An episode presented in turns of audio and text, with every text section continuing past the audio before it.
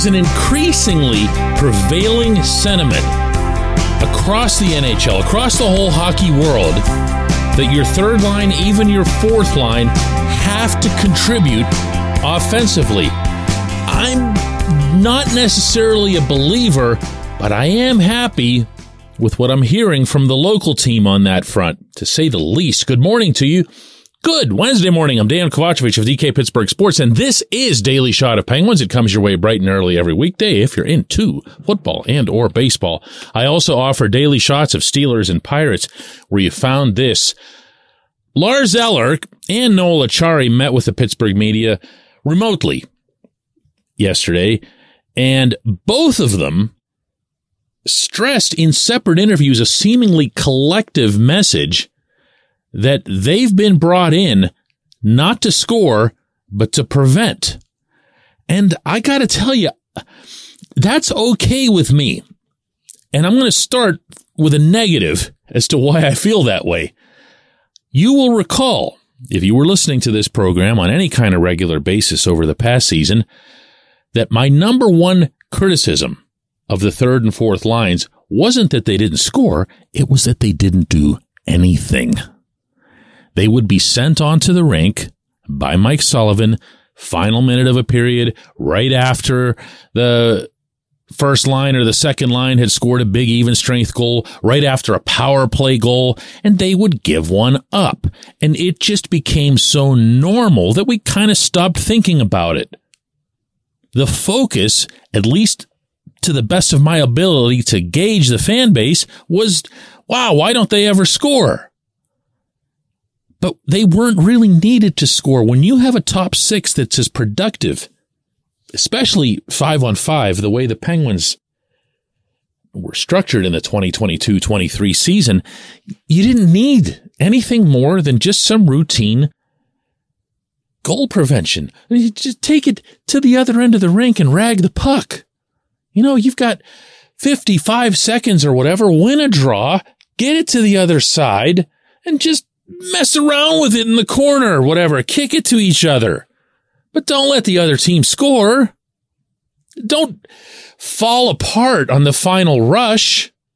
Don't look around to each other and say, hey, whose man was that? But if you think of who was part of those bottom six combinations, by and large, you're talking about guys who were defensively deficient with a couple of exceptions.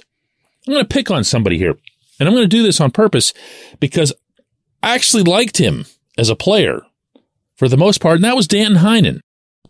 He was that guy who'd go out there in October and pop you a few goals and convince you almost instantly that he's the biggest bargain in the league. One million dollars. Wow. And he came back because he likes the coach. Remember that? And then what happens when Heinen stops scoring? He tends to stop scoring in 20 game intervals. And along that time, he's not at all sound defensively. He's one of those people who will come back into the defensive zone and his head on an unnecessary swivel, meaning it's just headless chicken time. And there's a goal in the back of the net and you don't even know who to blame.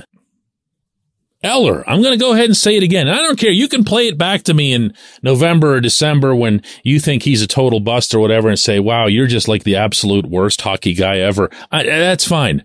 I'm still going to share with you what I really think. Watched Eller for a number of years, got to know a lot about him from an experience that I had in Sochi, Russia at the 2014 Olympics that I'll share with you someday.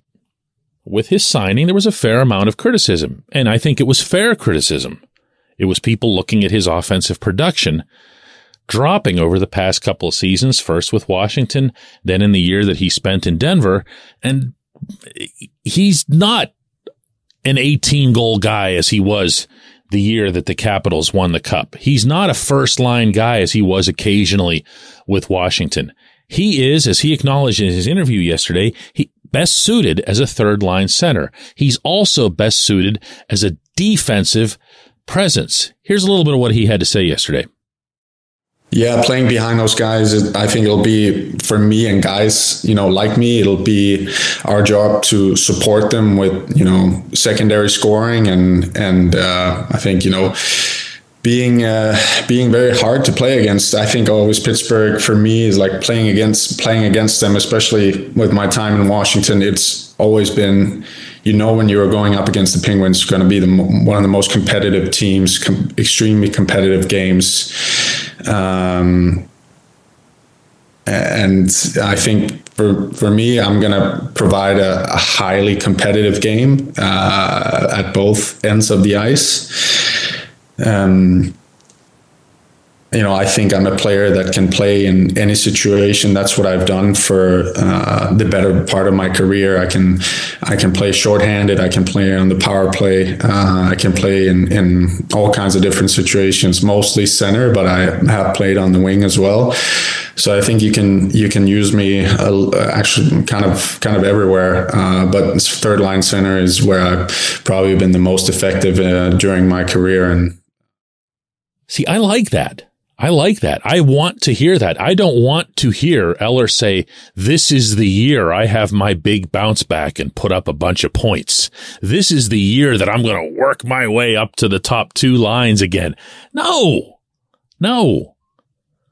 Now you're counting on a couple of things to make this work. One is the obvious. It's that Eller and Acciari and Matt Nieto and others who are on that bottom six. I guess we can throw Drew O'Connor into that mix. They're going to need to do their jobs and they're going to need to prioritize, to emphasize, not just defending, but also forechecking, keeping the puck at the other end of the rink. Give everyone a little bit of a breather, but as long as you're at it, wear down the other team's defense at least a little bit. Something else that didn't happen this past season with that miserable bottom six. Now, the other thing that's going to have to happen, and this is completely out of their control, obviously, is that the top six are going to have to do their part. That means, you know, Sid and Jake and Gino and Rickard Rakell and Bryan Rust, throwing Reilly Smith into that equation as well. In addition to the power play, that vexing power play because you are not going to get goals from this bottom six. And I'm going to repeat, you don't need to either. But all of it's got to work in concert. When we come back, J1Q. This segment of Daily Shots brought to you by Family Table. Mom inspired, chef prepared meals delivered straight to your door. No prep, no mess, just reheat. That gives you more time for your family or hobbies. Go to FamilyTablePGH.com. Use the code DK40, that's DK40, for 40% off and free delivery on your first order. Order by noon Thursday for Monday delivery. Family Table, bringing families back to the dinner table.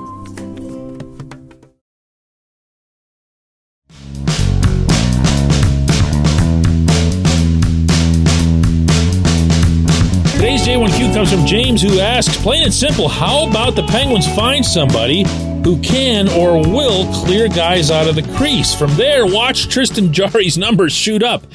You know, I'm not in the habit of making excuses for Jarry, including as it relates to his injuries. But if you go back to game seven against the Rangers, in which case you'd better believe Jarry was playing through an injury since he had a broken freaking foot and according to Jarry himself, wasn't going to be available for the second round at all had the Penguins won that night. You can't forget that the Rangers just repeatedly scored either unimpeded from in front of the net or off Mike Matheson's feet in some form again and again and again, like they were using his feet as a cue shot. It wasn't a good look for the team. It was something that bothered them and specifically Mike Sullivan throughout that offseason. It might have contributed to Matheson being traded to the Canadiens for Jeff Petry. It might have contributed to John Marino being traded to the Devils for Ty Smith. You can say what you want about those trades. I'm just sharing what very readily could have been the reasoning for moving those guys out. Now, the guys who came in return, you know, Petry's not exactly that guy, not at this stage of his career, and Smith is the polar opposite of that type of defenseman. So again, I'm not sitting here defending the trades, just trying to explain to what extent that appeared to influence those moves. This team is not poised to be any better in that area. The player who is the most aggressive and the most physical in front of the net is Chris Letang.